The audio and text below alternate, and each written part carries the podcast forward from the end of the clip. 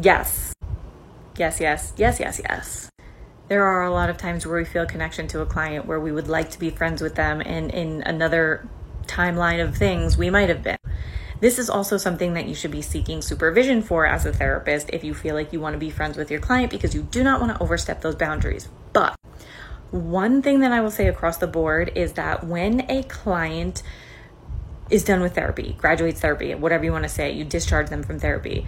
It's very hard sometimes for us to let go of that relationship because we cannot follow up. We cannot text you down the road and be like, hey, how are you? How did that job interview go? Did you graduate school? Did you end up getting married? Did you move across the country? We can't do that.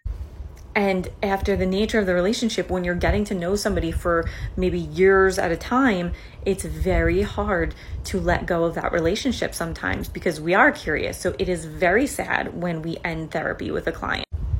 So it's a good thing to have that kind of connection though, because it's genuine. Shortcast Club